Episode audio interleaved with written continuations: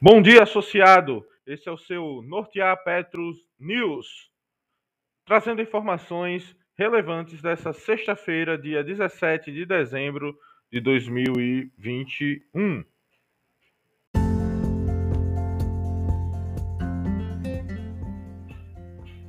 Petróleo segue em queda semanal devido à insegurança Ômicron.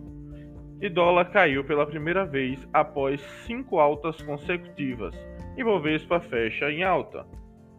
Vamos para as notícias referentes ao petróleo. A queda acentuada nos preços do petróleo nesta sexta-feira colocou o mercado em um pequeno declínio semanal, uma vez que o aumento nos casos do coronavírus Ômicron levantou preocupações de que as novas restrições podem prejudicar a demanda de combustível, e o dólar americano mais fraco apoiou amplamente o mercado de commodities. Os futuros do petróleo bruto Brent caíram 59 centavos, ou 8%, para 74,43 dólares por barril, e devem cair 1% esta semana. Na África do Sul e no Reino Unido, o número de novos casos de ômico dobra a cada dois dias.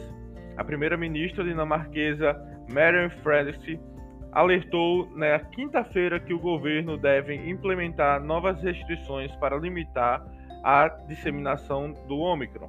Nos Estados Unidos, a rápida disseminação das variantes do Ômicron fez com que algumas empresas parassem de planejar o retorno de funcionários ao escritório. As arbitragens de S10 se encontram e da gasolina se encontram neutra. Preços do hidratado em São Paulo. Os preços do hidratado em São Paulo e demais regiões do país deverão sofrer ajustes devido às novas paridades futuras com seu principal concorrente fóssil. Na última quarta-feira, a Petrobras reajustou a gasolina em todas as suas praças em 9 centavos e que deverá refletir nos preços de forma gradual. Ele fechou no dia de ontem no valor de 3 3,4909 contra 3,4984, que foi o fechamento da última quarta-feira. Dólar versus Ibovespa.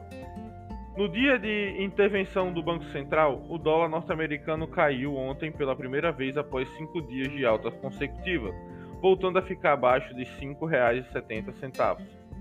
Beneficiada pela valorização das commodities, a bolsa subiu pelo segundo dia consecutivo.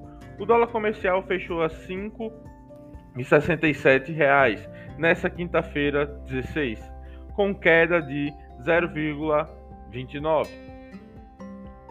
ou seja, 51% de variação negativa. A cotação mais alta chegou a R$ 5,72, mas o preço caiu após o Banco Central vendeu 830 milhões em reservas internacionais. No mercado de ações, as commodities impulsionavam a alta. O índice Bovespa B3 fechou a 108,326 pontos, com alta de 0,83%. Produtos de empresas dos setores de minério e ferro e petróleo impulsionam a alta de mercado de ações brasileiros, depois que o governo local interveio para aliviar o impacto do colapso nas empresas imobiliárias. O otimismo sobre a economia da China está voltando, e isso é bom para o Brasil, que tem um país asiático como seu principal consumidor de commodities.